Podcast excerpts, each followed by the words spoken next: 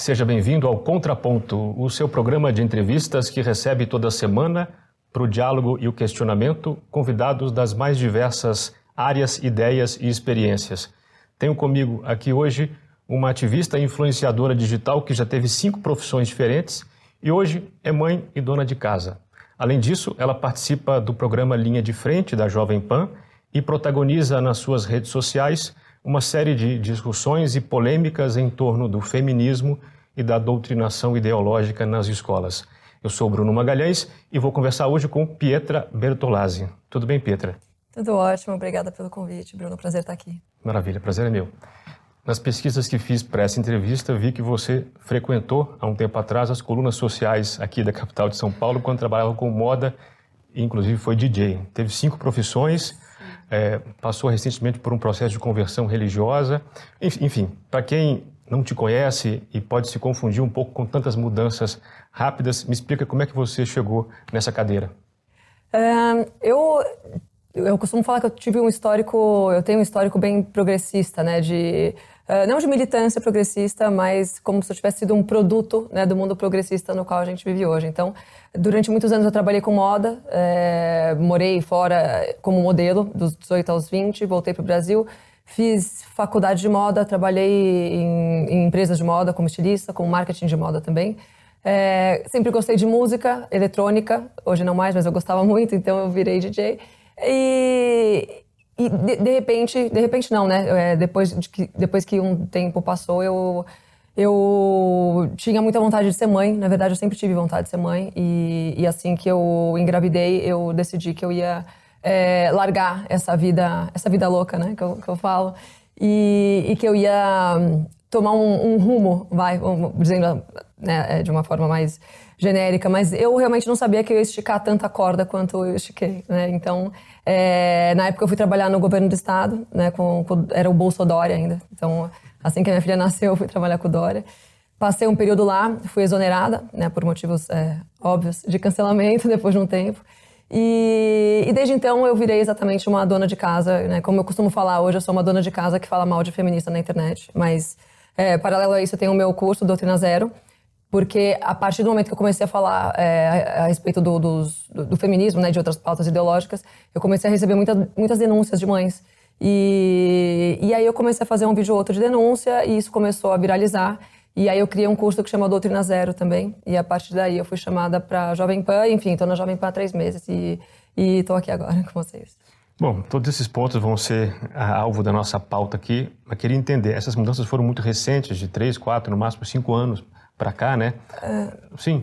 É, é, é, a mais drástica. É, quando eu larguei esse, a, a vida louca, né, para me dedicar a uma, uma vida mais séria, se é que dá para falar assim, né? Pelo menos a, a partir do momento que eu, que eu, resolvi mudar os meus valores, né, e me dedicar à maternidade e tal, isso começou há quatro anos, né? Minha filha vai fazer quatro anos, então foi logo que eu fiquei grávida, que foi um tempo que eu tive para parar e pensar na minha vida e refletir e tal. Porque até então eu não tinha tempo, minha vida era muito é, cirandeira, né, como eu falo. Então... É, pois é, a minha dúvida é essa, é que nas mudanças nós não temos geralmente uma perspectiva muito muito clara do que está acontecendo, assim, e como são muitas mudanças, a minha dúvida é se você ainda se encontra nesse processo de mudança ou se você já consegue localizar aqui e ali algumas ilhas de paz e serenidade no meio desse processo todo. Uh, sim, é, eu acho que a constância na mudança, é, né, o conhecimento a gente não para de adquirir, né? Acho que Provavelmente ninguém que está numa busca espiritual ou filosófica ou intelectual chega no momento que fala, não, agora eu já sei tudo a respeito disso, vou parar por aqui. É, mas sim, em alguns momentos eu, eu sou bem convicta em relação a alguns posicionamentos, em outros eu estou em fase assim, de transição. Mas com certeza hoje eu sou uma pessoa muito mais. É, sei muito melhor quem eu sou do que eu sabia há quatro anos. Tá, queria que você falasse um pouco sobre a sua passagem pelo governo Dória. Você mencionou que trabalhou lá e Trabalhei com presos egressos do sistema penitenciário, né? Como é que foi essa experiência para você? O, na verdade foi o seguinte, eu paralelo a, a, essa vida louca que eu tinha, eu sempre estive envolvida com, com o terceiro setor, né? Mais com assistencialismo e tal. E eu trabalhei com o Felipe Sabará, né? Que veio a ser é, presidente do Fundo Social do Estado do Governo. E o Felipe é grande amigo meu, é, então eu, eu, trabalhei com ele na Arca, que é a ONG dele, né? Que fazia é, era um, uma, um trabalho de resgate de pessoas em situação de rua, né? mendigos, né? Que hoje a gente tem que falar situação de rua.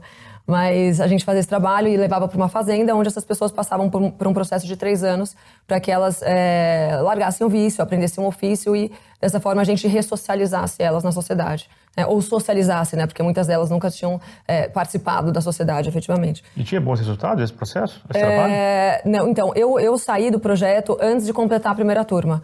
Mas era um índice de é, desistência muito, muito grande. É, era assustador. Por exemplo, de a primeira turma que a gente formou, a gente ia nos CTAs, né, que são centros de acolhida da, da prefeitura, é, onde as pessoas já saem da Cracolândia, da rua, procurando uma ajuda, né, procurando algum é, procurando alguma melhora mesmo de vida. E então a gente já ia direto nos CTAs porque a gente considerava que essas pessoas já tinham dado o primeiro passo para mudar de vida mesmo, né? Então dessas pessoas a gente, sei lá, entrevistava mil e com a ajuda de psicólogos, psiquiatras e, e tal. E dessas mil, a primeira turma a gente selecionou 86. Selecionamos, não. 86 passaram na primeira peneira. É, dessas 86 foram, se não me engano, 18 que foram selecionadas para a Fazenda. E no primeiro ano só seis ficaram. Na verdade, só seis ficaram assim, no primeiro mês. Então você veja que de mil pessoas que deram o primeiro passo para ajuda, é, só seis quiseram realmente mudar de vida. Mas eu, eu, eu saí da arca antes, eu engravidei antes de antes que eh, se formasse né, essa primeira turma. Foi uma experiência muito legal e foi através dela que o Felipe me chamou para compor ali o quadro de, de diretores né, do órgão é, do, do, do, governo que, que, chama Fundo Social né, do Estado. Então eu fui trabalhar com ele e na verdade não é que foi o meu projeto principal, não, acabou virando o meu projeto principal a questão do, da, da, da ressocialização de egressos, egressos do sistema prisional. Mas, a primeiro modo, o Felipe me chamou para compor o quadro lá de, de diretores. E eu. E, e, tinham vários projetos. Assim, era muito legal porque é um órgão que te dá muita liberdade para fazer. para ter muitas ideias, né? E a gente sabe que é, no Brasil o funcionário público não tem muito boa vontade de fazer o bem, mas quando você é bem intencionado é, e você tem uma certa experiência com o terceiro setor, né, com assistencialismo, né, que dá para falar assim, você consegue fazer muita coisa legal. Até porque essa era uma secretaria que tinha abertura com todas as outras, é, muito mais fácil do que todas as outras entre si. Né? O Fundo Social é um, é um órgão do Estado que, é, que foi feito para isso. Né, para ser um, um, braço assistencialista do governo. Só que o Felipe Sabará tem uma cabeça mais liberal, tal, ele, vem, ele vem do setor privado, então ele tinha essa ideia né, é, de transformar o assistencialismo, na verdade, em, em imersão ou em é, capacitação de, de pessoas em situação de vulnerabilidade. E é, no primeiro momento eu acabei tomando uma frente de projetos para mulheres. Né? Então eram cursos que é, capacitavam mulheres na área da beleza, né? cabeleireira, manicure, enfim, massagista. E a gente levava isso para as periferias. Né? Então eu ia até as favelas. Uh, fazia, formava esse, esses grupos, né, levava professores e tal, e, e formava é, e capacitava essas mulheres que tinham sofrido violência, que também ex-viciadas, ou tinha um projeto também com mulheres com câncer. É, tinha um projeto para vários tipos de, de, mulheres em situação de vulnerabilidade. E, e um dia eu falei pro, era uma vontade minha, era uma curiosidade minha, talvez. Né? Eu, eu, eu perguntei pro Felipe se eu podia é, conversar com o secretário da, a, da, da, Secretaria da Administração Penitenciária, né, que era o coronel Nevaldo na época, que foi inclusive o coronel que comandou o massacre do Carandiru na época. E é um cara espetacular. E aí eu perguntei se eu podia conversar com o coronel Nevaldo pra, porque eu queria fazer um projeto em penitenciárias. E, e o Felipe, assim, o Felipe era um, um excelente chefe, assim, ele, ele, ele era, me dava abertura para fazer muita coisa, né, legal. Então fui conversar com, com o coronel Nevaldo, é, levei uma amiga minha que também era diretora de outra área e a gente então decidiu que a gente iria implementar é, centros é, de, de, escolas da área da, da, moda e da beleza dentro de três unidades prisionais em São Paulo. Então a gente foi para Tremembé, é, não a Tremembé dos famosos, da Suzane e tal, que todo mundo acha que era, era, era a unidade de Tremembé dos presos comuns. E fomos para para o Ex-Carandiru, né, que é a penitenciária da capital, e para o regime semiaberto do, do Butantã. Então a gente implementou esses, essas escolas né, nessas três unidades.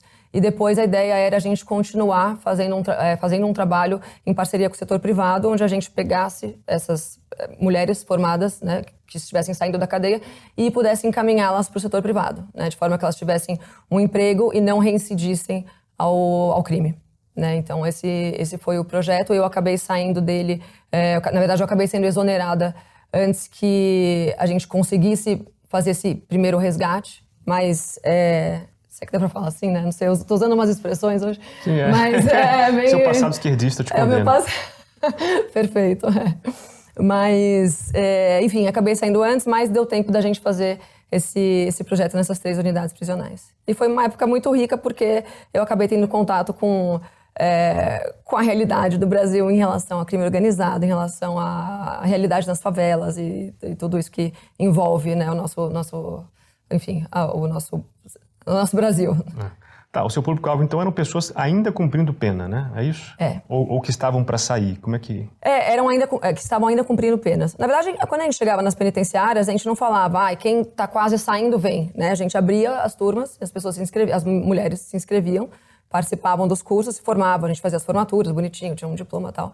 E, e aí, a, a ideia era que a gente tinha tudo isso, é, como fala, planilhado, então quando elas saíssem de Entendi. lá... Visando a quando saísse. né? Visando, exato. Pois é, mas e essa tal de ressocialização, que é até uma meta da nossa lei penal, né? Ou seja, a pena de prisão, a cadeia tem como missão ressocializar o preso. Isso, na sua pequena experiência nessa área, isso faz sentido? Isso funciona? É, não, eu não acredito muito, não. Exatamente por eu ter passado por essa experiência. É, não acredito que seja impossível. Pouca, algumas pessoas pontuais né, conseguirem é, restabelecer uma vida tal digna. Agora, o crime organizado, que é o que domina né, as nossas penitenciárias, é, uma, ele é um sistema que se retroalimenta, inclusive na, na parte externa. Então, por exemplo, para uma pessoa, para uma mulher que está no crime, ela, quando ela sai, ela já tem, é, ela não quer virar vendedora de loja. né? Ela ganha lá, sei lá, 5 mil, 10 mil, 20 mil, tendo algum cargo ali no, no, no crime organizado. Então, ela não quer sair e ganhar 1.500 reais numa loja na periferia para fazer qualquer outra coisa. Até porque o crime organizado dá todo esse respaldo para ela, inclusive financeiro. Né? Financeiro, moral, né? eles são uma sociedade paralela. Agora, para a cidadã comum, é possível que sim. É possível que sim, não vi é, acontecendo. É, o que eu vi, por exemplo, é, que, inclusive era um, era um parceiro meu que eu tinha, é, era um cara que ele, ele era um ex. ahn, ele era comandante de assaltos em banco no interior do, do PCC, né? E eu, ele se tornou meu parceiro no final do, do- da minha estadia no governo e depois pós-governo, porque depois do governo eu con- continuei fazendo alguns projetos. Uma parceria E- em que sentido? Ele, ele, ele, Ele- ganhou uma função pública? Uma- Não, não. Então é o seguinte: ele, é, ele comandava esses assaltos em bancos no, no interior de São Paulo. E quando ele decidiu sair do crime, ele se tornou evangélico, né, ele virou crente. E aí ele abriu uma ONG que, que ajudava na. O, que- ele dizia, dizia era o seguinte: olha, eu não quero convencer ninguém a sair do crime, porque eu sei que ninguém convence ninguém a sair do crime, mas eu quero ser um braço aqui para caso o cara queira. Eu tô aqui, eu vou falar de Jesus e eu vou é, ajudar esse cara a arrumar um emprego.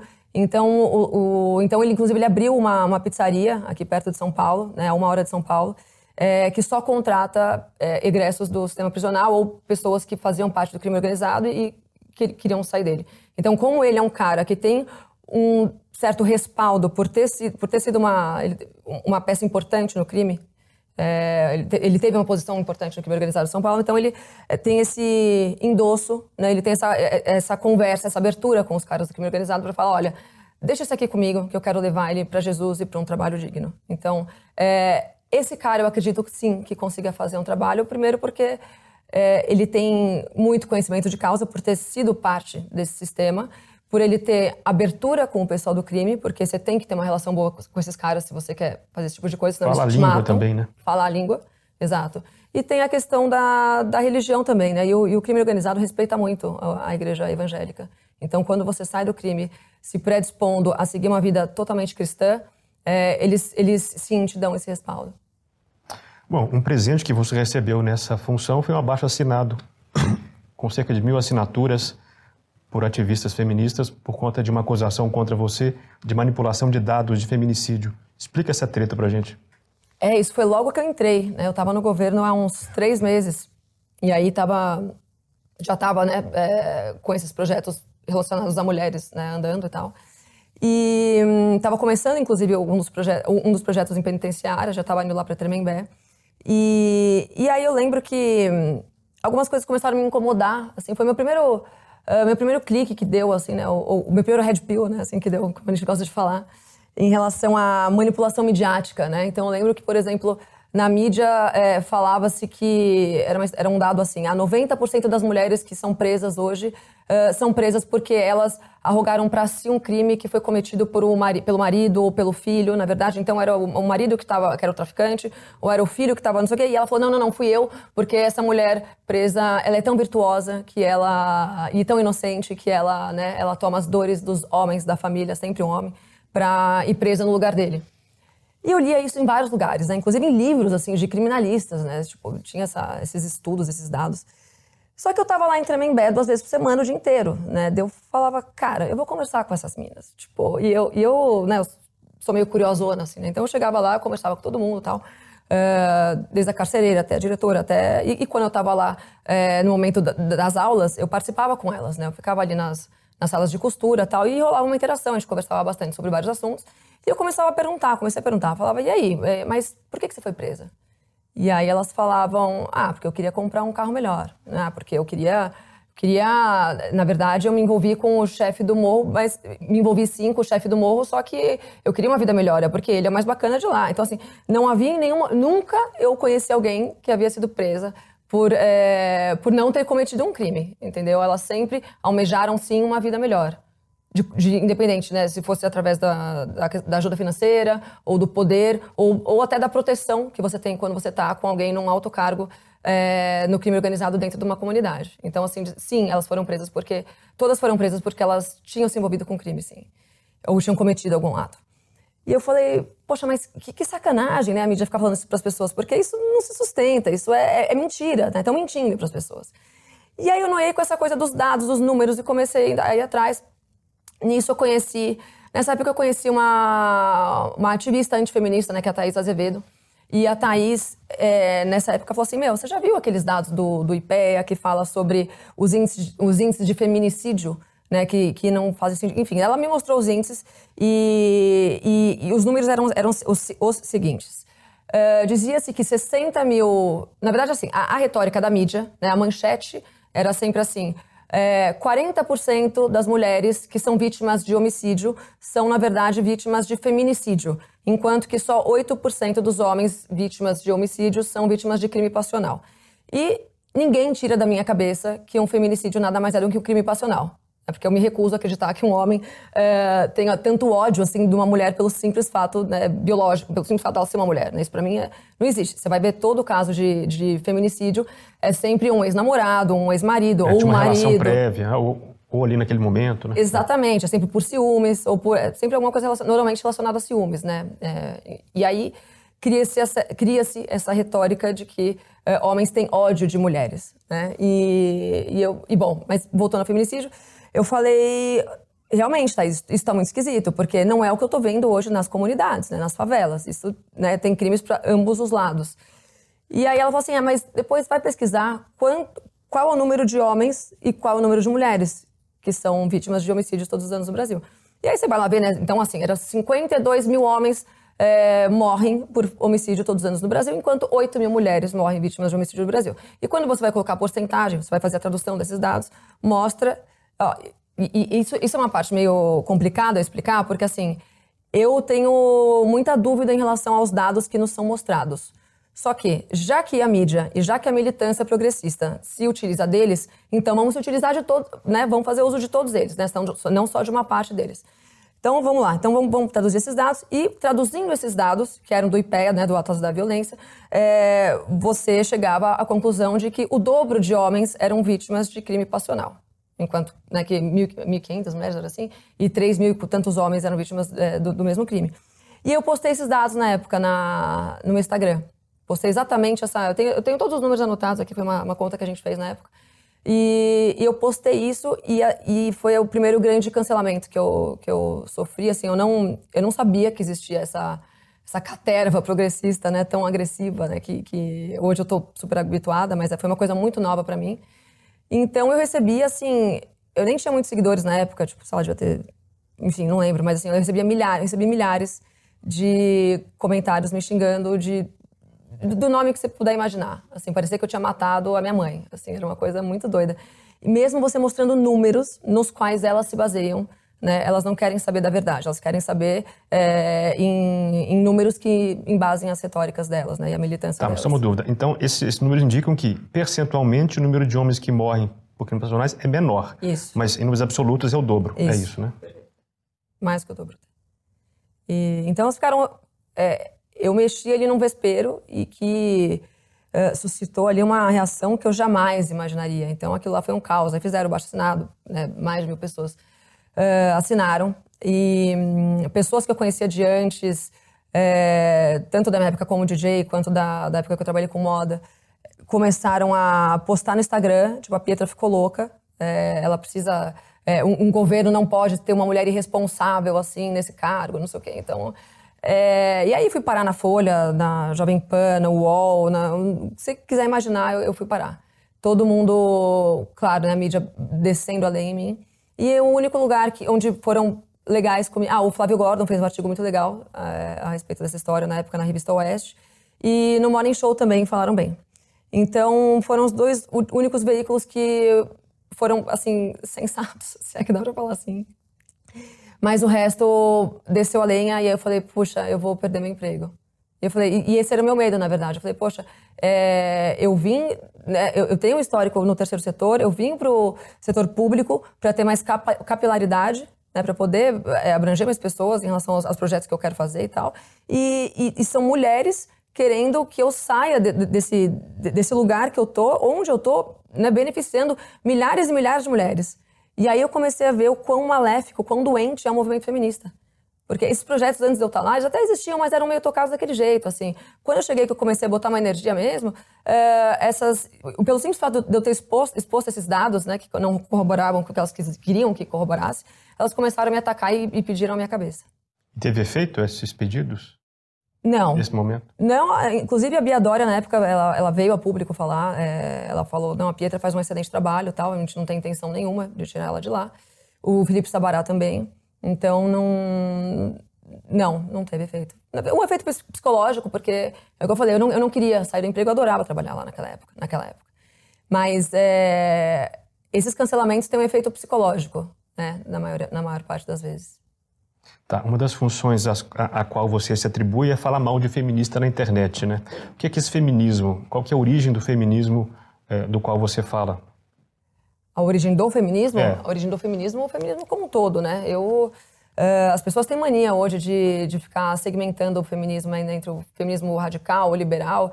E eu sempre falo, para mim isso é, isso não tem importância nenhuma, né? Porque todos partem da mesma grande porcaria, né? Que é, é uma deturpação completa da sociedade né, que é, eu considero o feminismo, inclusive, a pauta mais maléfica para a sociedade, né, porque ele, é, como é que eu posso falar? Ele destrói, ele é um motivo pelo qual as famílias hoje estão sendo destruídas.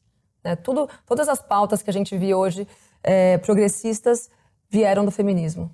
Então, é, desde o, tem gente que fala, ah, mas teve uma época que o feminismo foi bom, né? Porque quando tiveram as sufragistas foi importante para que a gente conquistasse o voto e tal.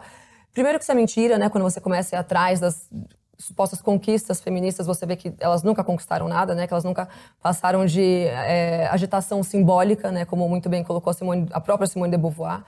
E nunca conquistaram nada, e pelo contrário, né? Se, aliás, se teve algo que elas conquistaram foi a degradação é, moral da mulher.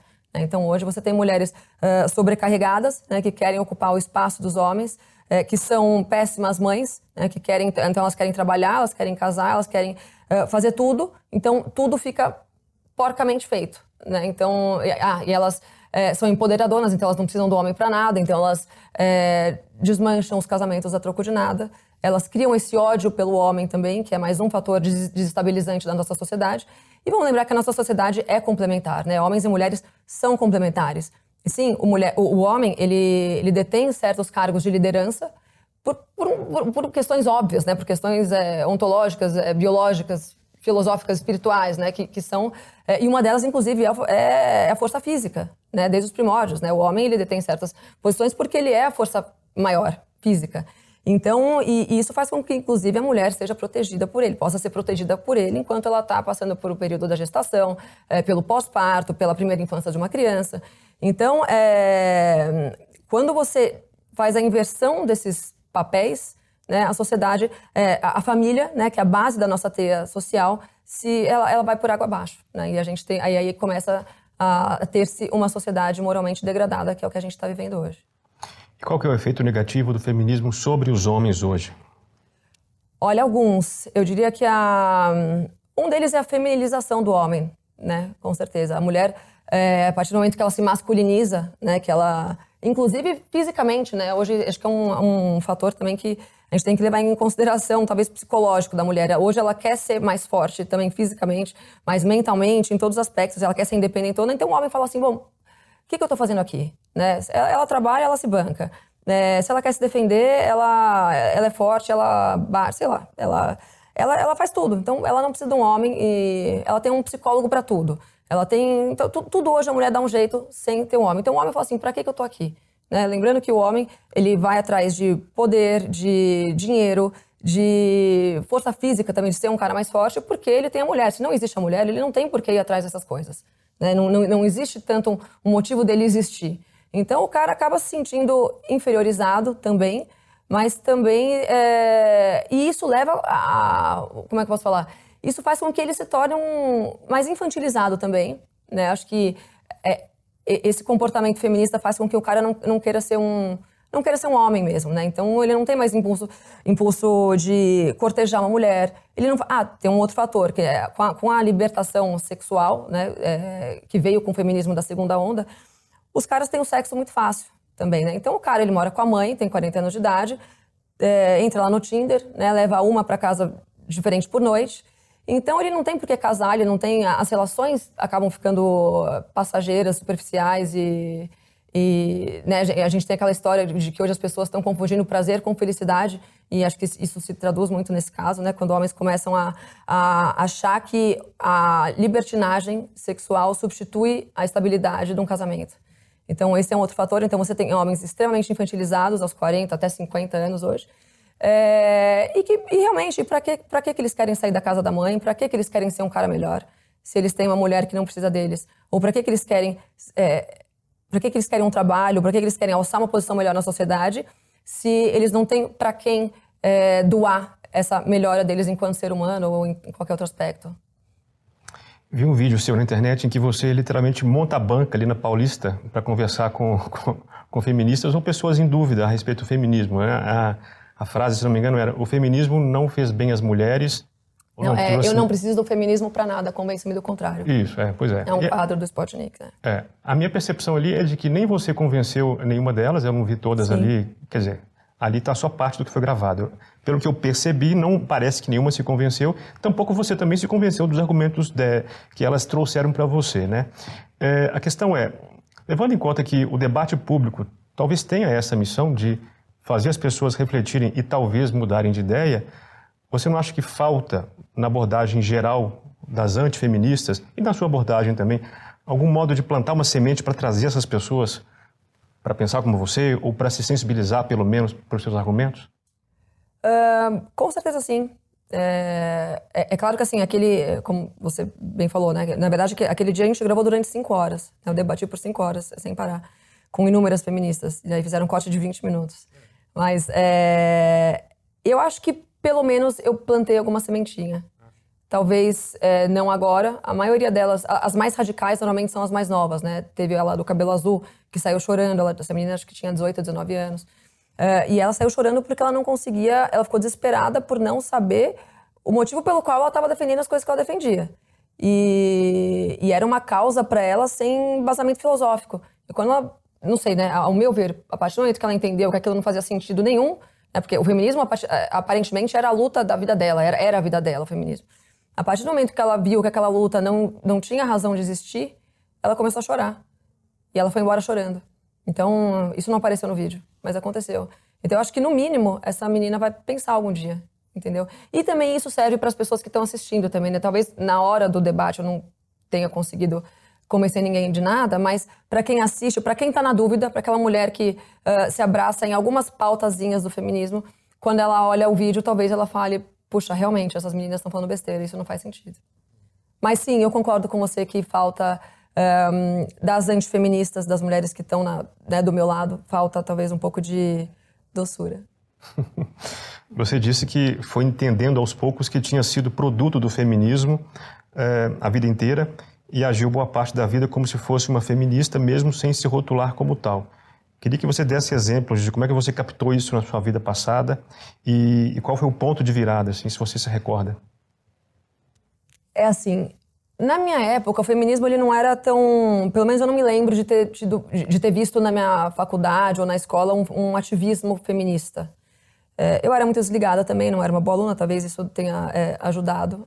Eu não é, sucumbi às é, ideias, às teorias feministas, mas eu comportamentalmente, assim, é, de forma, né, do, pelo, através do meu comportamento, sim, eu era um produto do feminismo, porque é o que eu sempre falo, né? Tipo, os nossos pais, eu não sei quantos anos você tem, mas imagino que você esteja ali né, um pouco... 43. Na minha geração. Ah, é, a minha geração, mais ou menos. Sou, é, a nossa geração é, já é fruto de uma doutrinação. Os nossos pais já foram doutrinados, né? Nossos pais foram baby boomers, viveram é, o, aquele new, new ageismo né, brasileiro.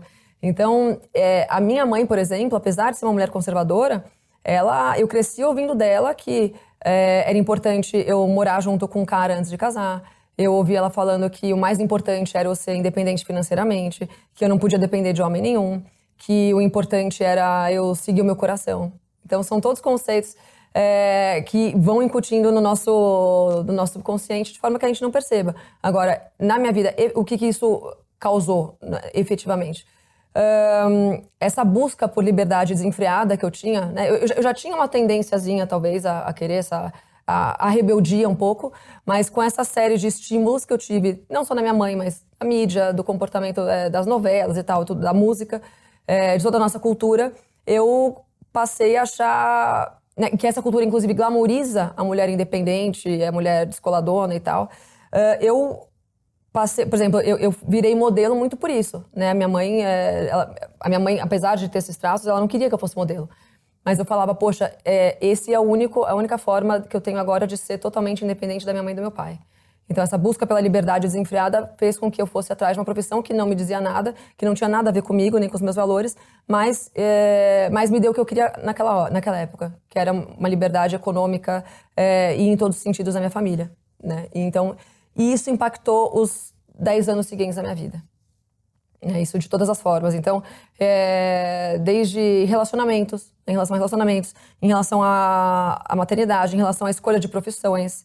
Então, as profissões que eu escolhi na minha vida nunca corroboraram para que eu. É, não, é, nunca corroboraram para que eu pudesse vir a ser uma boa dona de casa, uma boa esposa, uma boa mãe. Né? Ou eu estava na noite, ou eu estava na lacração da moda. Então, é, não estou falando que não existam é, mães, é, boas mães ou boas esposas na moda ou na, na ou na noite, mas é, eu não seria uma delas, tá? Então, é, então a, as decisões que eu fiz a partir da minha adolescência, a partir dessa busca desenfreada por liberdade e por, por prazeres né, momentâneos, é, fez com que eu tivesse, com que eu tenha levado uma vida totalmente feminista falar de uma polêmica que começou na sala do lado aqui no programa Red Pill da Brasil Paralelo. Você falando da princesa da Disney, que era o tema do programa, falou que sua filha não assiste a Frozen de modo nenhum. Por quê? Essa foi uma frase. É, é claro que eu dei uma exagerada ali na hora, né? A gente estava ali no calor de uma. É hora de você explicar. É, a gente estava brincando, exato, falando várias. É, falando né, de, das princesas e tal.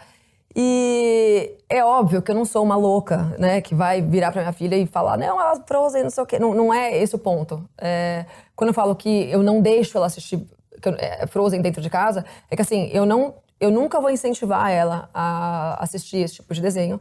E assim como eu não incentivo ela a assistir vários outros, né? Eu sei, é bem limitado, na verdade, o que ela assiste na minha casa. Como eu sou separada, ela acaba assistindo outras coisas na casa do pai, mas na minha casa, na casa da mamãe, ela não tem esse incentivo a, a, assistir determinados desenhos. E a Frozen não é, né, na época o, o, pessoal da militância, né, rolou aquele cancelamento porque o pessoal falava, ah, ela falou que não deixa a filha assistir Frozen porque a Frozen não tem um príncipe, ó, oh, não é, não é tão simplista assim a coisa, né? Quando você vai assistir o desenho da Frozen, você vê que existem mensagens subliminares no decorrer do filme, existem é, várias atitudes você fala, poxa, isso aqui é feminismo escrachado. Então você vai ter desde uma cena ali que eles é, dão a entender que, o, que existe um casal gay numa cena com três meninos de toalha.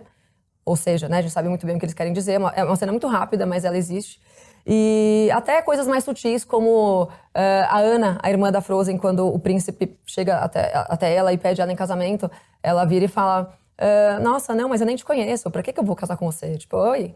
Não preciso, sabe, eu não preciso de um príncipe. Então, é, essa ideia de não precisar de um príncipe, ou essa ideia de empoderamento é, precoce da mulher, se é que dá pra falar assim, me incomoda. E não é esse o exemplo que eu quero que a minha filha tenha. E o outro ponto que gerou polêmica foi a da princesa Moana, que você fez um comentário também jocoso em relação a ela. Me pareceu que você é, é, era contra essa descaracterização do modelo ideal de princesa. Fala um pouco sobre isso. Sim, é, é o ponto era exatamente esse, né? Quando Uh, o Guilherme falou a Moana é feia e eu complementei com ela é feia e gorda. Na verdade, é, é claramente ela não é gorda. Você olha lá, ela não é gorda. Ela, ela, é uma mulher, né, com uma estrutura maior, até porque ela uh, é de uma ela é haitiana, se não me engano, né? Então, é, elas têm, é, enfim, elas têm outros traços e elas não são mulheres delicadas, como princesas da Disney europeias é, medievais são. Então, Mas isso seria um problema, não? Uh, não seria um problema, mas eu acho que. É, colocar, não, seria um problema. Colocar esse tipo de pessoa, esse tipo de etnia como um modelo, sei lá. Não, Isso de forma é alguma, mas ah, eu. Olha, eu. Eu sou uma pessoa que busca o, o belo. Eu acho que o, o, belo tem uma importância na nossa sociedade. Não estou falando que a Mona não é bela. É, na verdade, eu tô. Eu não acho ela bonita. Não acho a Mona bonita. E, mas na época eu falei isso e aparentemente isso. O, o ponto foi que o Guilherme falando, a Moana é feia, e eu falando na sequência, ela é gorda, a militância já falou, eles estão falando que ela é feia e gorda porque ela é negra. Então, olha onde vai a cabeça dessas pessoas. Então, o problema foi esse. E aí chamaram né, nós todos que estávamos lá de nazistas, de fascistas, de tudo que você pode imaginar, porque eles fizeram essa suposição de que a gente estava criticando a estética dela por ela não ser branca. E não tem, não tem nada a ver com isso. Tanto que é, no podcast, ou em algum momento depois, a gente elogiou a princesa Tiana, que é negra. Só que ela é uma princesa, ela é delicada, ela, é, ela se preocupa em ter bons modos. Ela é uma princesa de verdade. Então o problema não é a estética da Moana, o problema é a forma como ela se porta, o problema é a forma como é, ela é descuidada em relação à própria feminilidade. Então tem muito mais a ver com isso, né? Porque quando se fala de princesa, é, a princesa é importante para o imaginário da, da Esse, criança. essa seria a próxima pergunta. Qual que é, para entrar mais na essência, né? Qual que é a função desses modelos de princesa, por exemplo, na vida da sua filha, na vida das crianças, é, das meninas, né? Como é que você percebe isso assim? Eu acho que a gente, é, por essência, busca um, um ideal, né? E, e normalmente é, é, o que esteticamente mais nos atrai, né? Então, falando, se tratando das princesas é claro que o que for mais feminino e mais e, e belo e delicado e, e, tudo que diz respeito ao universo feminino é mais agradável ao nosso olhar. Então, sim, isso é importante porque é uma referência que eu quero que minha filha tenha. Eu quero sim que ela que ela arrume um príncipe um dia. Eu não quero que ela tenha vivido o que eu vivi, por exemplo. Que assim, ah, não preciso de homem para nada, não quero. Uh, se um dia eu arrumar um cara que se encaixar na minha vida, não, eu quero que ela queira um príncipe. E exatamente por eu dar tanto valor a nossa, ao casamento, hoje em dia, né? Ao, ao, casamento, que, como eu disse antes, né, que forma a família, que é a base da nossa estrutura, da nossa teia social. É, então, para mim, é importante, sim, que, que ela tenha como referência moral, inclusive, uma princesa, porque a princesa não é só a estética. A princesa também tem valores espirituais sublimes. E, e tudo isso né, compõe a figura feminina com a qual eu quero que ela se espelhe. Tá, você esteve no ramo da moda por dois anos, algo assim, Não, né? por dez, quase. Por dez anos. É porque você morou fora do país dois anos. Morei fora do país dez anos, isso enquanto modelo, né? Morei em Nova York, Milão, tá. Mas quando eu voltei, eu fiz a faculdade de moda e trabalhei em empresas de moda aqui. Tá. A sua percepção, a, a moda hoje, ela serve mais ao, ao feminino, à mulher, ao feminismo? Tem algo, isso faz sentido para você, essa faz, questão? Faz, faz total. A moda, é, é, ela virou uma ferramenta do feminismo completo, né? Através principalmente através da estética. Né? Quando você vê uma mulher que. É, é, muito engraçado porque a gente brinca, né? A feminista é aquela mulher da franja pai ausente, do cabelo azul e tal, Isso, é, que não é. se preocupa muito com a fisionomia, com. Ah, eu não preciso de homem para nada, então eu posso ser gorda, então eu posso colocar um monte de piercing no meu, na minha cara inteira, porque. É, isso psicologicamente não deve ser bom, né? Mas isso é um outro papo. Mas é, essa despreocupação com a estética ou com a, ou com a feminilidade da feminista é, é repercutida através da moda. também, né? Totalmente. Então hoje você vê realmente os, os estilistas, né? Eles querem é, muito mais lacrar do que fazer uma roupa bonita. Então o que antes era moda, que deveria ser algo que valorizasse a mulher, a silhueta da mulher, uh, isso não, tô, isso não é de agora, né? Estamos falando desde é, a Chanel, Coco Chanel, que começou com essa história de querer é, tirar a silhueta das mulheres, né? Fazer aquela coisa mais quadrada e tal. É, isso é uma descaracterização da figura feminina, né? Porque você se torna menos atraente para o homem. E o que a feminina, o que a feminista mais quer é, é que o homem não é, é, sentir que ela é importante sem precisar que um homem se sinta atraído por ela. Então a moda tem um papel muito importante nisso e ela está sim dominada pela militância é, gaysista, feminista e, e, tudo que é ista hoje, porque ela impacta diretamente na nossa cultura, né? Ela é, a moda é o nosso dia a dia. A gente se expressa pela, pela forma como a gente se veste. Então ela é extremamente importante sempre o movimento feminista. Bom, você está passando por um processo de conversão religiosa, vamos falar sobre isso ainda daqui a pouco, mas queria saber se, na sua opinião, hoje é possível buscar a santidade estando trabalhando no ramo da moda. É um trabalho muito árduo, né? Assim, eu, eu é, é, possível, é. Eu tenho, inclusive, uma das minhas melhores amigas, que é a Vivian, é, que é uma mulher super cristã.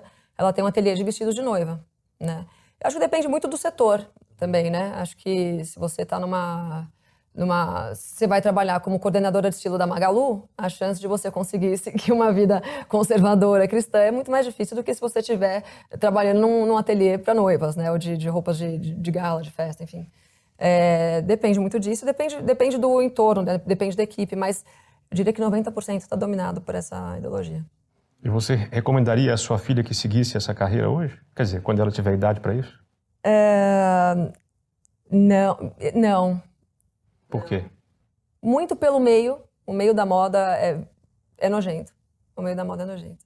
Isso em todos os em todos né, eu, eu trabalhei em, de algumas formas com moda, com moda né tanto quanto modelo por um tempo por dois anos só né mas depois estilista há muito tempo uh, tudo é, é aquela história né é aquela ânsia do brilho fácil que o brasileiro tem né e aquela mania de de coletivo você vê que as pessoas da moda normalmente andam em grupos e esses grupos são tóxicos, né, para usar esse, essa expressão da esquerda, né?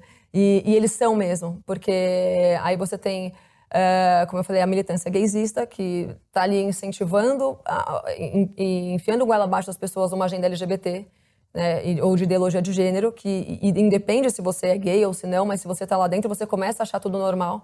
É aquela história, você vem de uma família tradicional, você fez um estudou num colégio tradicional, mas aí te jogam lá numa faculdade de moda. Você começa a trabalhar num, num ateliê só com gente da lacração, da militância gaysista, feminista e tudo isso. E você começa a ver é, mulher se pegando todo dia, é, aí em festinha de moda e ver as pessoas cheirando cocaína. Aquilo vira normal, né? Acho que todo mundo, isso não é segredo para ninguém, né? Você começa a normalizar atitudes é, que na verdade são falhas de caráter. E, e, a moda tem esse poder, assim como acho que qualquer setor da cultura, né? Glamorizar falhas de caráter.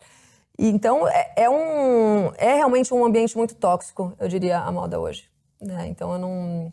Eu acho que ela influencia muito praticamente todas as pessoas que estão dentro dela, delas e, e, algumas sem mesmo saber que estão sendo influenciadas, exatamente pela constância de, de, de, né, de, de influências que você está vivendo. O que, que você ensina no seu curso Doutrina Zero e quem que é o público-alvo dele? No curso é o seguinte, é, eu faço, ele é dividido em oito módulos, né? Eu faço, primeiro eu começo fazendo um apanhado geral sobre o histórico da doutrinação e aí eu me baseio em três pilares, né? Que eu, que eu entendo que sejam os, os três pilares hoje que sustentam a, essa cadeia né, doutrina, doutrinária na qual a gente se encontra, que seriam as instituições de ensino, é, a mídia e a cultura. Né? Então são esses três. A, mídia e a cultura às vezes parece que são a mesma coisa, mas não são. Tá? Porque a mídia eu digo mais a respeito da uh, jornal nacional, nacional, todo tipo de jornal, é, TV, enfim. E a cultura vai desde a moda até a gastronomia, até qualquer âmbito é, de, de, das artes, né, principalmente. Aquela coisa da desconstrução, da relativização da beleza e de, de várias outras coisas. Então, isso, essa é a parte cultural. E as instituições de ensino. Então, eu parto desses três pilares e começa a explicar como isso começou a acontecer na nossa sociedade, por quê, né? E aí eu, eu foco em, em, momentos que eu considero cruciais para que essa doutrinação tenha, assim, que, é que falar doutrinação hoje já é, é, um, é um termo muito leve, né, para falar o que a gente está vivendo. A gente está vivendo uma, uma, uma, uma, ditadura né, do politicamente correto. Então, é, é, mas, enfim, falando de doutrinação, eu, eu, começo a colocar alguns pontos na história que eu considero que tenham sido os, os cruciais para que essas é, técnicas de doutrinação tenham sido implementadas. Então, eu tenho um módulo falando lá sobre, sobre Revolução Francesa, como se dava a educação na época, depois sobre é, a Revolução Bolchevique, depois eu falo aí um módulo só sobre o feminismo, história do feminismo. Falo também sobre a ONU. Eu falo muito, falo bastante, esse módulo sobre a ONU é, é grande. Então, é, é, um apanhado sobre hum, as questões que envolvem a doutrinação, né, sobre como eles fazem essa doutrinação.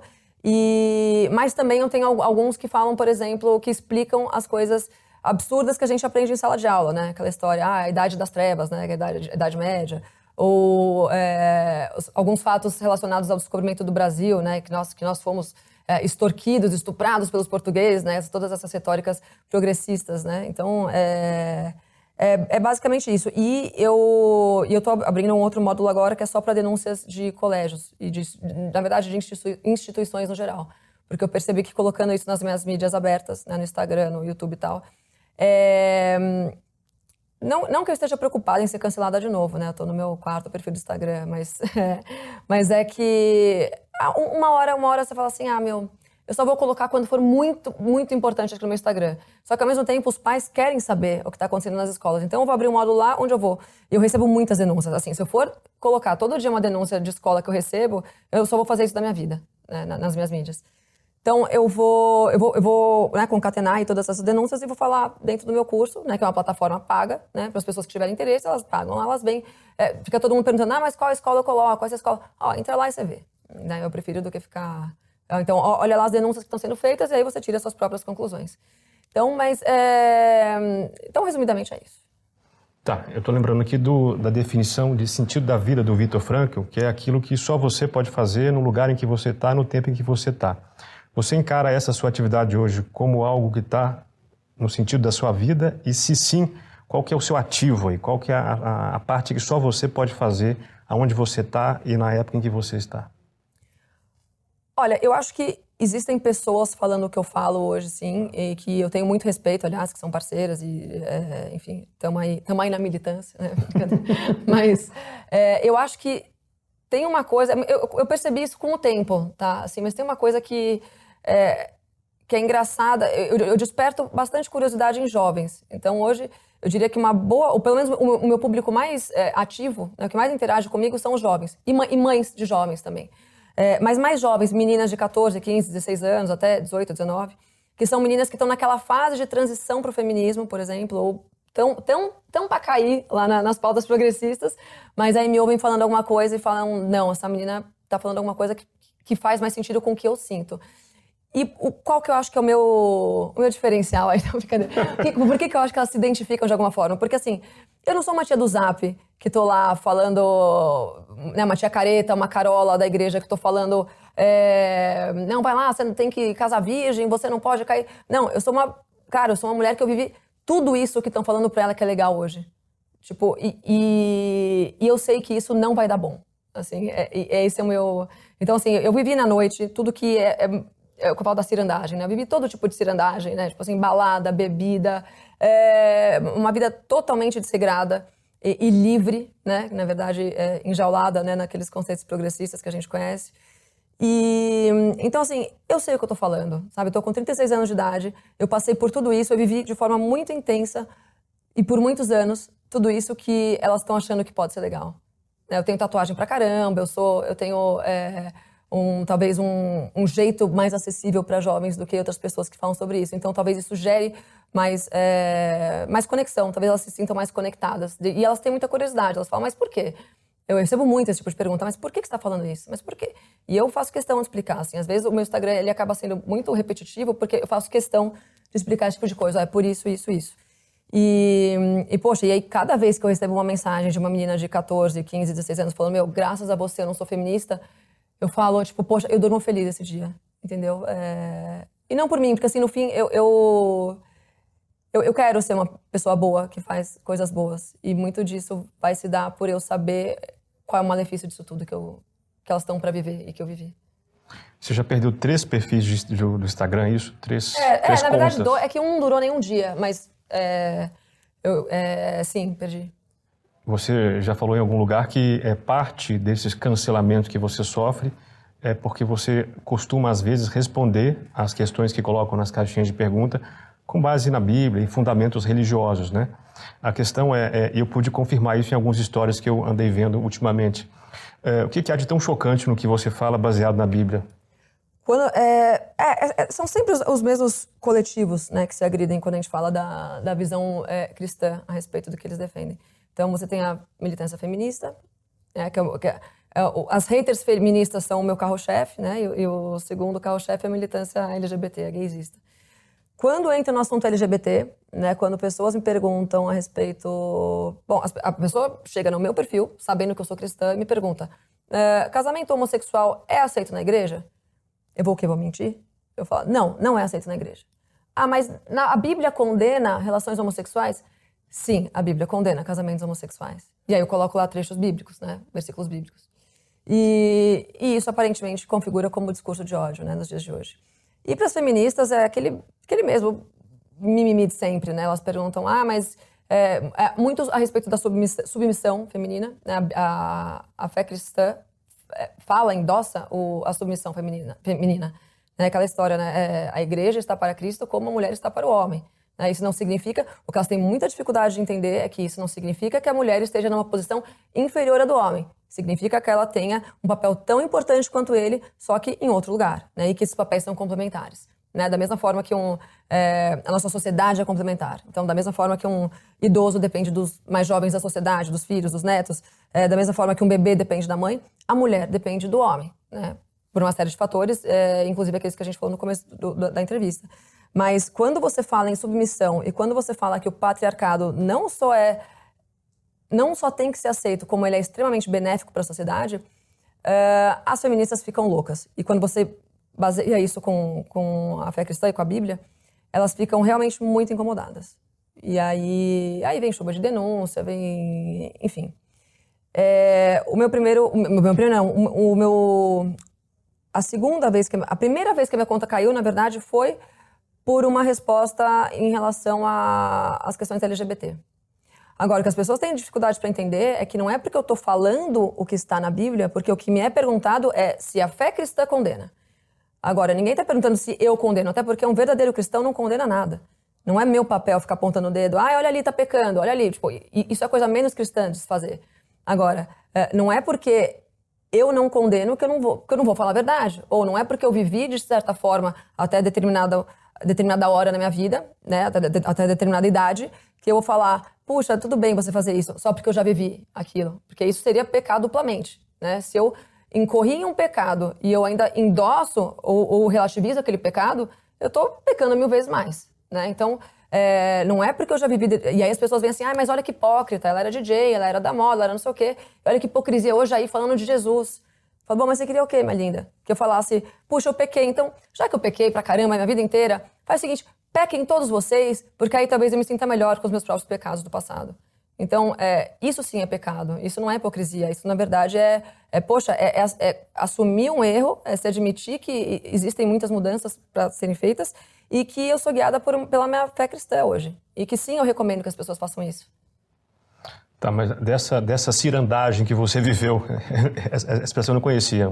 Interessante. É uma coisa nova que eu tenho usado. É. É. Dessa cirandagem. Pra, a esquerda usa muito, né? A esquerda cirandeira, né? Aquela esquerda do, violão, do violãozinho. Ah, tá certo, tá tipo, certo. Você imagina o Gregório do Vivier, né? Aquela a cirandinha da, da, da, maconha, do violãozinho, né? Entendi, que eu falo tá, a direita é. cirandeira, né? Que eu falo direita festiva, direita transante, sei lá, como, como se chama. É. Tá, então, dessa cirandagem até, até o cristianismo que você tem abraçado aos poucos, Queria entender quando foi que você percebeu que essa era uma boa, assim. O cristianismo? É, o que, o que você viu, assim, caramba, isso é interessante, eu vou, vou caminhar por aí. Ah, então, foi o seguinte. Eu... Quando eu... Bom, eu vim de um histórico religioso péssimo, assim, né? Aquela história... Uh, ia no centro espírita, daí ia, no, ia na missa, daí era, brasileira, né? Era brasileira. Ia no tarô, ia meditar, ia fazer, ia fazer yoga. Religião self-service. Religião self-service, exato. É um, uma coxa de retalho, né? Era um sincretismo que o diabo gosta. E, então eu vim dessa, dessa E eu nem me considerava perdi, perdida, tá? Eu achava que eu estava super bem resolvida ali com o meu yoga, com a minha meditação e tal. É, e, e, na pandemia, quando começou a pandemia, é, eu tinha acabado de sair do governo Dória, né, de ser expulsa do governo Dória, e eu, eu comecei a frequentar a casa de um, de um casal de amigos meus que são evangélicos, são cristãos, que é a Vivian e o Otávio. E, e aí a Vivian virou um dia para mim e falou assim: Olha, você não, a gente tem filhos da mesma idade, né? Ela falou assim: Olha, começa, já que a gente tá na pandemia, lockdown e tal, começa a trazer tua filha aqui para brincar com o meu filho. E enquanto isso a gente estuda a Bíblia né? Eu quero, você aceita? Você quer, quer estudar a Bíblia? Eu falei, poxa, vamos, né? Eu, eu era, como eu te disse, eu sou curiosona, né? Eu falei, vamos embora. E aí, nisso, acabou que, assim, em poucos meses eu estava passando duas a três vezes por semana na casa dela, assim, do meio-dia até as oito da noite, ouvindo a palavra, né? Que é como os evangélicos falam. Então, a gente acabava conversando de tudo, não só da Bíblia. Não era só ela, tinha mais duas outras amigas nossas que já eram evangélicas. Mas foi a primeira vez que eu tive contato, assim, com, com a vida de uma mulher cristã mesmo. E eu comecei a reparar a forma como elas se comportavam também, a forma como elas... A Vivian, essa minha amiga, assim, ela é a melhor esposa que eu já conheci. Ela é uma baita de uma mãe. Ela é uma, ela é uma mulher cristã de verdade, assim. E, e é aquela história que você reconhece, você reconhece uma ideologia, uma religião pelos frutos, né? Eu via é, a forma extremamente é, carinhosa, a forma. A, a Vivian é realmente um ser muito especial, assim. E eu falava, poxa, é, é isso aí que eu quero ser. Tipo, tô anos luz de ser isso, tá? Até hoje eu nunca vou conseguir ser o que a Vivian é, porque falta muita doçura, muito amor no coração. Brincadeira, não que eu tenha ódio, mas assim, o meu jeito é diferente dela, mas enfim. É... E aí eu comecei a estudar com ela, a Bíblia e tal, comecei a entender várias coisas que eu não entendia antes. E, um dia ela me perguntou se eu queria aceitar Jesus e eu, eu aceitei, e aí eu me tornei evangélica lá na casa dela. Tá, e já que você passeava em tantas experiências religiosas, você não percebia nessas experiências essa, essa, esse modelo que você por acaso captou nessa amiga? Não. Não. Uma família. Porque o que, que, aconteceu? Eu comecei a entender o que era o conservadorismo ou, ou, a, ou uma. Vai é, o conservadorismo mesmo. Vai. Quando eu quando eu fiquei grávida, né, que foi um tempo que eu pude parar para refletir, né, que eu não podia sair, não podia beber, não podia fazer cirandagem nenhuma, né, então eu ficava em casa. E aí foi, foi é, pela primeira vez em muitos anos da minha vida que eu tive um tempo para re, realmente refletir sobre tudo que eu tinha feito nos, nos anos que, que precederam né, a, minha, a minha gravidez. Então eu comecei a me interessar por política, né, era, eu fiquei grávida na época da, das eleições né, do, do Bolsonaro. Então é, eu ia lá explodindo de grávida na Paulista, fazer passeata, né, aquela coisa toda. Então eu, é, eu poderia até dizer que foi através da política que eu cheguei na fé cristã, mas, mas calma, não é? Então, é, através da política eu conheci pessoas conservadoras e pessoas da direita, né, assim, mais, mais ativas, mais atuantes. E aí a Vivian e o Otávio eram, uma dessas pessoas e, e com eles eu fui então, ah, então, daí rapidinho. Aí passou um período onde eu era só é, politicamente uma pessoa da direita, que defendia os valores da família tradicional, né, né, né, Defendia porque eu considerava que era um modelo que funcionava melhor na sociedade, mas não entendia é, a divindade disso. Né? Então, eu continuava, continuava fazendo as minhas práticas pagãs, mas seguindo essa agenda é, conservadora. Conservadorismo brasileiro, né, que a gente sabe. Mas, e aí, conhecendo a Vivian vendo como um cristão vive de verdade, eu, eu, eu entendi realmente o sentido de, de tudo isso. Né? Do, aí eu entendi a importância de defender tanto assim a família, de defender tanto assim a feminilidade, é, de não relativizar a beleza, o que é belo, justo, moral. Né? Então, é... e aí foi isso. E essa minha busca não, não, nunca parou. Né? É, é, o que eu falo. Eu, eu não falei, ah, me encontrei. Não que eu não tenha me encontrado na fé cristã. Assim, eu, entendi que aquilo é o que eu. É, para mim, hoje não existe outra opção fora do, do cristianismo, né? Mas eu tive algumas experiências é, legais mesmo em relação à, à fé cristã e tal. E eu tive épocas em que eu fiquei, assim, totalmente assim, mergulhada na, na, na, palavra, né, que a gente fala, tipo, sem beber, sem sair, fechada numa micro bolha só de amigas é, evangélicas e tal.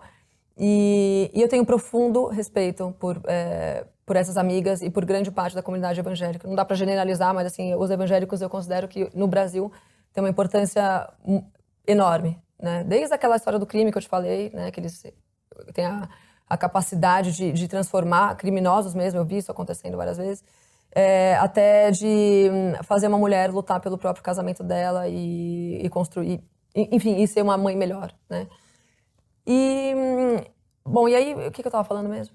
Eu tava, qual era a pergunta? Da sua experiência, experiência. no protestantismo. Ah, aí eu perguntei, poxa, mas então você não percebeu esse mesmo modelo, essa, enfim, essa referência Antes. nesse cardápio que você Sim, não, não, não percebia. É.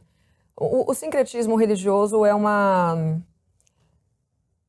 cara, ele não, ele não, não é bom, não é bom. Até porque eu não conseguia me encontrar enquanto eu estava nele. Então, por, por experiência, por lugar de fala, né? Eu também sei que ele não, ele não me preenchia. E as, e as pessoas, eu, eu, sinceramente com você, hoje, até hoje, eu nunca conheci uma pessoa que, con, que, que conseguisse é, ser uma conservadora de verdade sem a fé cristã. Você pode ser, eu conheço pessoas maravilhosas agnósticas, da, da, da, política, da TV e tal, da direita, mas essas pessoas não são conservadoras. Elas não sabem o que é ser um conservador, porque o speech é lindo, né? O discurso é maravilhoso. Qual que é o risco que existe? É, por que, que você não vai pecar? Se não tem ninguém olhando, por que, que você não trai? Se não tem ninguém olhando, por que, que você não vai usar droga?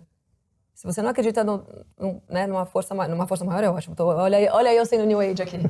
Se você não acredita num Criador, na força divina, na força de Deus, né, que Ele tem um plano para cada um de nós, por que, que você não vai pecar se não tem ninguém olhando? Então é, é, é o que alguns ateus ou deístas chamariam de o temor opressor da religião cristã, né, da fé cristã, mas eu chamo de, de, de um grande benefício para que a gente tenha a nossa salvação. Então, mas é, é essa minha busca não parou. Né? Hoje eu, eu, eu, brinco que eu sou a crente mais católica do Brasil, porque nesse tempo é uma outra coisa que eu falo, né? Assim, eu, eu a Igreja Católica me perdeu muito por um, pela quantidade de católicos de BGE que a gente tem no Brasil hoje, né? Então, as amigas católicas que eu tinha na época da minha conversão uh, não sabiam me responder absolutamente nada do que do que os evangélicos me respondiam, né? E, e isso o evangélico tem de muito bom também. Ele é muito convicto na fé dele e ele é não, não dá, é, de novo, não dá para generalizar, não dá para falar que todo evangélico é maravilhoso ou é tal, mas assim, os evangélicos que eu convivi, que eu tive contato, eram pessoas muito profundas na fé. Então, tudo que esses evangélicos me falavam, eu ia lá do outro lado, perguntava para os católicos, e os católicos falavam assim: é, eu não sei. Eu falava assim, mas por que você reza o texto se não está na Bíblia? Ele falava, não tá? Eu falava, não, não tá.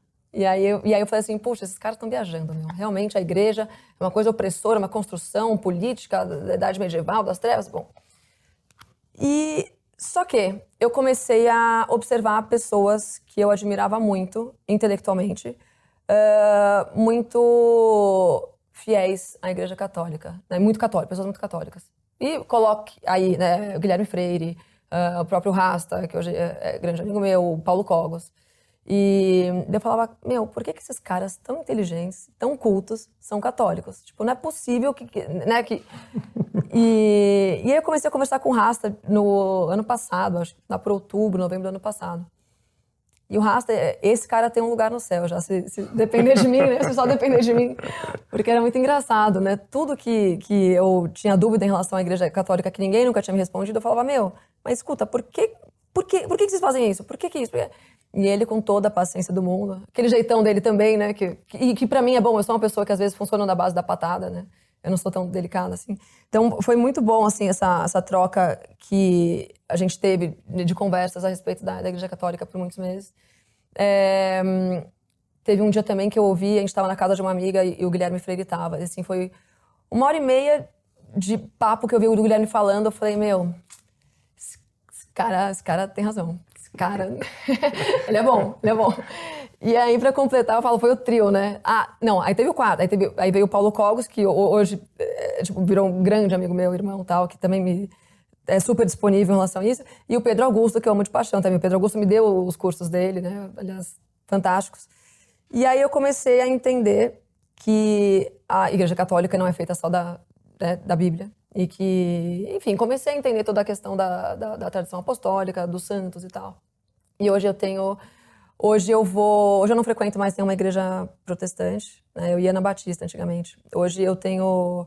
Mas também tem outra coisa. Mas me incomodava também eu ir nessas igrejas mais mainstream, né? Se é que dá pra falar assim.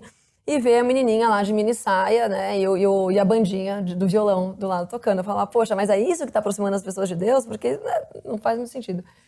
E aí eu fui atrás, e aí eu lembrei que existia uma igreja que, eu, que meu pai, meu pai faleceu ano passado. Meu pai me levou algumas vezes, que é o Mosteiro São Bento. Né, que aí tem todo é, um rito maravilhoso, né? Tem o canto gregoriano, né? Igreja, enfim. E, o, e a Ordem dos Monges é uma coisa que me emociona muito, né? Pela seriedade com que eles... Não, eles realmente são, são pessoas que me emocionam. E eu comecei a ir sozinha na, no Mosteiro São Bento e... E, e na, na, primeira vez, na verdade, que eu fui, eu sentei lá na frente e eu vi a cerimônia inteira, eu saí de lá aos prantos, tipo, emocionada. Eu falei, é, é isso. Eu falei, é por aqui. E aí, não demorou muito, eu estava me, confessando toda semana, rezando um terço toda, todo dia. E aí, e cá estamos. Mas existe sim um ponto dos evangélicos que eu trouxe né, para hoje, para as minhas práticas, que é o contato direto com Deus e, e o estudo da Bíblia também. Eu considero é, que o estudo da Bíblia seja importante, sim, é, apesar de entender né, que tudo aquilo que envolve a Revolução Protestante, mas eu, eu trago isso comigo, eu trago ainda algumas práticas evangélicas para a fé católica. Um sincretismo, quase, né? Não, não é sincretismo, porque eu acho que a, a é. fé é, evangélica, de certa forma, está dentro do catolicismo. Né? O catolicismo só abrange outras, é, outras coisas, mas acho que o teu contato com Deus e a leitura da Bíblia está ali também. Então, é isso. Bom, estamos em rota de pouso. As últimas perguntas. Um defeito que você ainda não conseguiu, do qual você não conseguiu se livrar ainda? Nossa, vários. É... Um... Nossa, que difícil isso. Não, porque são alguns, né? E alguns e, e, e, alguns desses adjetivos podem ser bons e ruins também. Tipo, eu sou uma pessoa é, bastante intolerante em relação a coisas com as quais eu não concordo, mas, né, mas aí vem Chesterton para falar que a tolerância é a virtude do homem sem convicção. Mas eu. É, então, pode ser que eu seja bastante grossa às vezes. É, as pessoas reclamam que eu sou grossa. E talvez esse seja um defeito que. Mas talvez eu não queira mudar ele tanto. É, talvez. que, que mais? Ser uma pessoa. Eu deveria ser uma pessoa mais amável, sim. Deveria. Certo. Deixa para quem está nos ouvindo aqui, para quem está nos assistindo, alguma questão que ainda te incomoda, uma questão que você acha que nós, hoje, nessa quadra da história, não conseguimos resolver ainda. Uma questão importante na qual nós devemos pensar.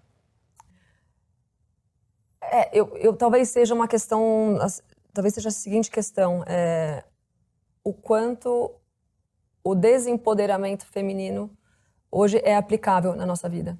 Porque por mais que eu seja uma pessoa que lute contra o feminismo, né, que lute contra é, todas essas coisas que, eu, que eu, essas pautas progressistas, o quanto isso é aplicável no nosso dia de hoje. É, isso é, às vezes me traz um, um ligeiro desconforto e um ligeiro, é, como fala, é, é, um desconforto mesmo, né? Tipo assim, é, poxa, eu estou falando aqui a respeito do, eu estou aqui trabalhando para falar para as mulheres que elas não têm que trabalhar. Né? Olha que, que volta que a gente dá, né? Para falar que eu acho que mulher não tem que trabalhar. Mas é, o, o, ponto é exatamente esse. Né? Até que ponto a gente tem que é, não aceitar o feminismo, porque a gente não tem como viver sozinha hoje. E o mundo é feminista, o mundo hoje é progressista. Né? De, que, de, de que forma a gente pode lutar contra o feminismo de forma equilibrada e de forma que a gente não se exclua totalmente da sociedade. Esse é um ponto para mim. Perfeito. Pietra, muito obrigado pelo seu Eu tempo. Eu que agradeço. Obrigada. Ótima conversa. Boa sorte. E a você que chegou até aqui, muito obrigado pela sua audiência. Nos vemos no próximo Contraponto.